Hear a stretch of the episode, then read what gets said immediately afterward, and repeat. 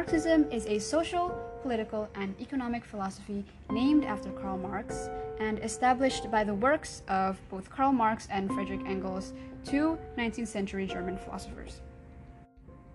First things first, Marxism is operated under dialectic uh, materialism. And what that means is it acknowledges that it is more likely that a person's mindset is affected by their status in society rather than you know their mindset causing their uh, position in society.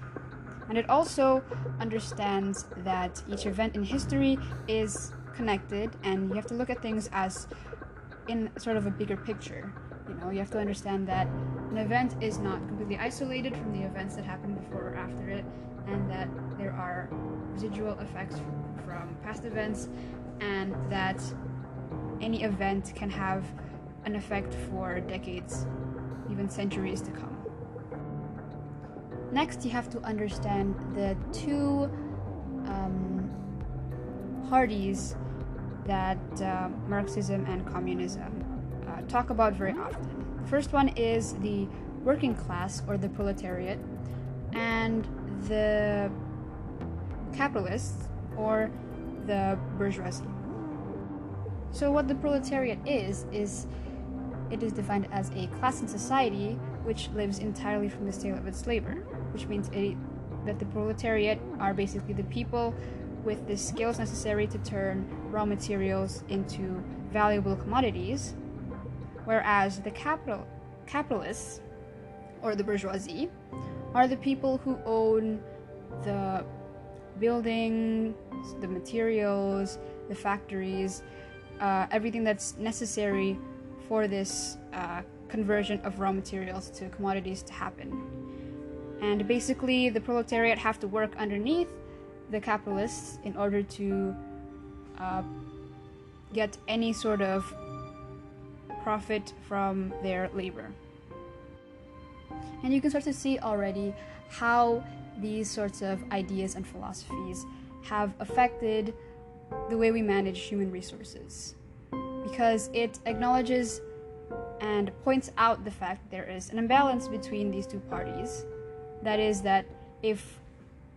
one is in the green, then the other is in the red, and if one is in the red, uh, and one, and if the other one is in the green, the other one is in the red. Now, what that means is there's not really a clear way for both the proletariat and the bourgeoisie to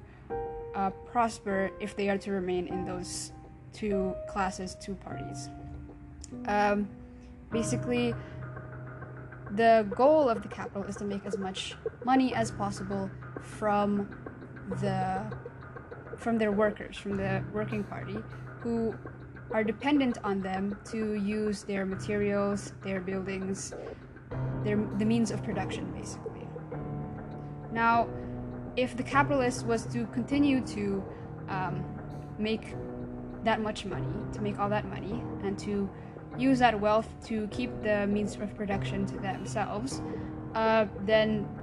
that would only be achieved through mistreating their workers by not paying them uh, enough due for their labor. Now, on the other hand, if the working party, if the proletariat, were to actually be treated well and were paid accordingly to the amount of labor that they put in, then the capital would no longer hold that sort of um, wealth advantage over them, and therefore the capitalist wouldn't even, you know, be capitalists anymore. You see, Marx wrote this at the turn, at the beginning, sort of, of the Industrial Revolution, and he saw firsthand how many um, people were starting to become this new class, the class of the proletariat, because of the machines that were now owned by the wealthy,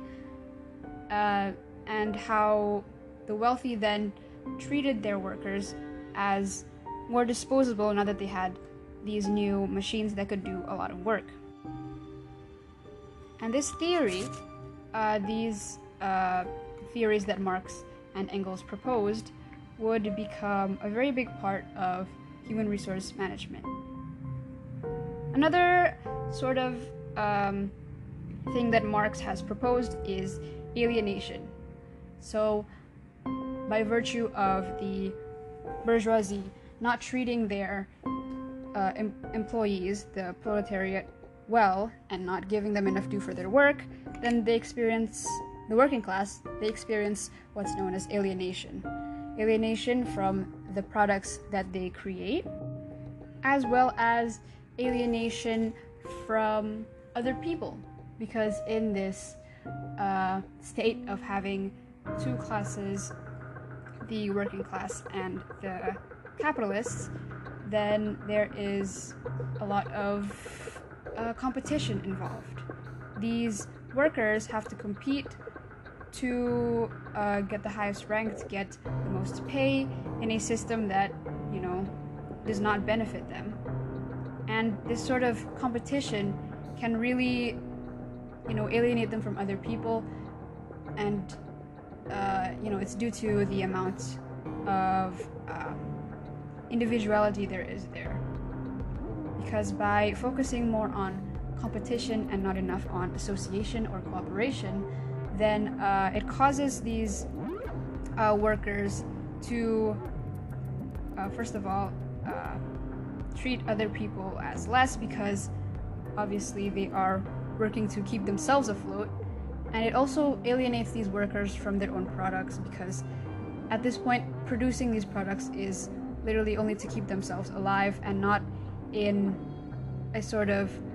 um, motivated endeavor from the person themselves to create a product that they think will become useful. It's easy to see how these sorts of theories can have held up to this day, especially uh, when it comes to uh, retail workers, fast food workers who are probably underpaid and also feel unappreciative and also don't exactly have much love for what they do because of this system that they have been put in. And because people can identify with um, Marxist theories, then it has caused a lot of Marxists after him to continue uh, building and developing the philosophy of both uh, Marxist philosophy and also communist theory. Now, what effects does Marxism have on real world, real world things that we can see in human resource management today? Now, one of those things is in unions. So, a union is basically a party uh, uh, that consists of people in the working class, and the goal of this party is to uh, be able to communicate with their employers and to get the wants of the majority of the uh, party uh, heard and eventually, hopefully, uh, fulfilled. These types of unions are what regulate work hours, what regulate um, a lot of other things in, well, the way a business is able to proceed. Now, the very philosophy of Marxism itself can be attributed to one of the reasons unions ever were formed. Because obviously, Marxism um, and communism it, it points out the way that workers are mistreated, and the purpose of unions are to, um, you know, lessen and lessen uh, those mistreatments that come from the system that they are, you know, inherently a part of. Now, another real life way that Marxism has affected human resource management is in the concept of class consciousness. Now, class consciousness is basically a state at which the worker is aware of their position in uh, this uh, in a capitalist society and aware of how they are mistreated by the people they work under. Now we can see this in a lot of uh, young younger people in places who are in late capitalism, like America, for example. A lot of younger people are now starting to learn a bit more about Marx and starting to understand um, why exactly uh, they feel the way they feel about certain things, like like I said, for example, um, working a, like a, a minimum wage job like at McDonald's or something, because in that way you sort when you work a job like that, you sort of understand what Marx is talking about uh, when he means uh, the working class is alienated from their product and alienated from the work itself because of how little uh, they are paid in compensation for it, which is what most fast workers feel like about working long hours and you know dealing with um, annoying customers and still being paid a minimum wage. This class consciousness is important, especially right now in an age uh, where information can be sent anywhere at a very fast time. The fact that more and more people know about this sort of system that they work under is key uh, to eventually finding a way to fix the problems in this system.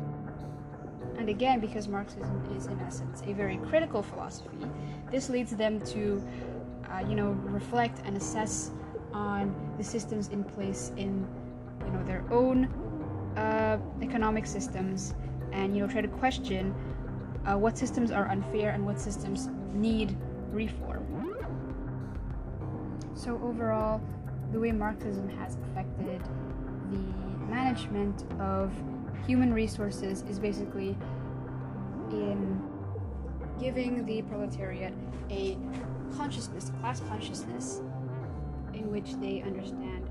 how they're being mistreated, and also um, this consciousness of how they're being mistreated has led to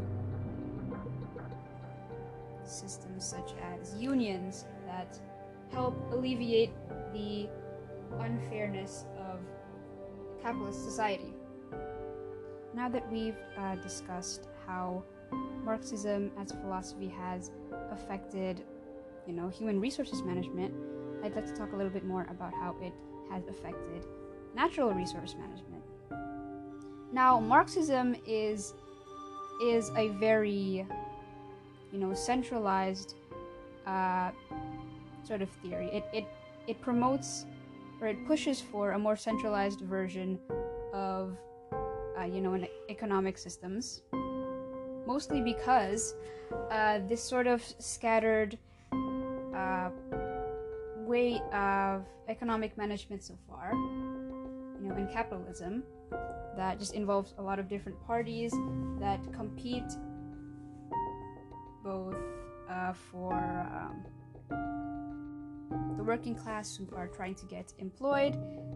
and trying to get you know the best place that they can in uh, this system, uh, as well as the um, employers, the capitalists who are trying to compete with other capitalists to get as much capital, as much profit and money as they possibly can. Now, as much as nowadays people tend to think, people tend to say that um, this form of capitalism it promotes you know creativity because in order to you know survive in this climate you have to be creative. You know you have to look for a different uh, way of making money than everyone else if you want to get sort of edge over everyone. Now what does this uh, have to do with how we manage natural resources because of how scattered all of these uh, companies who produce things are,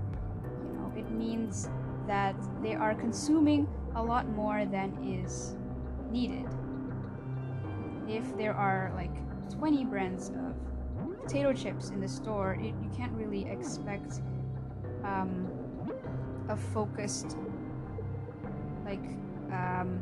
centralized amount that they make, uh, you know, because they know that this amount is needed. They just make that amount in order to fill a quota, in order to make money. Now, again, I've mentioned before that capitalism operates with um, competition, whereas communism, uh, from under Marxism, is, you know, it, it tries to promote more of a cooperative system.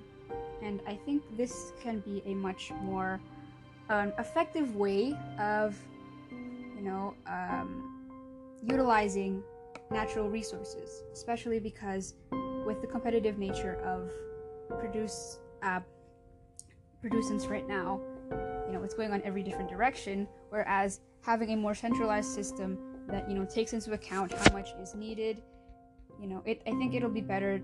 to you know regulate how much you know natural resources are consumed in order to fill this particular uh, area of need, how much is needed to consume that particular area of need, and this can only be achieved if we um, cooperate rather than uh, compete. And again, this is probably also very good to mention right now uh, that uh, this method of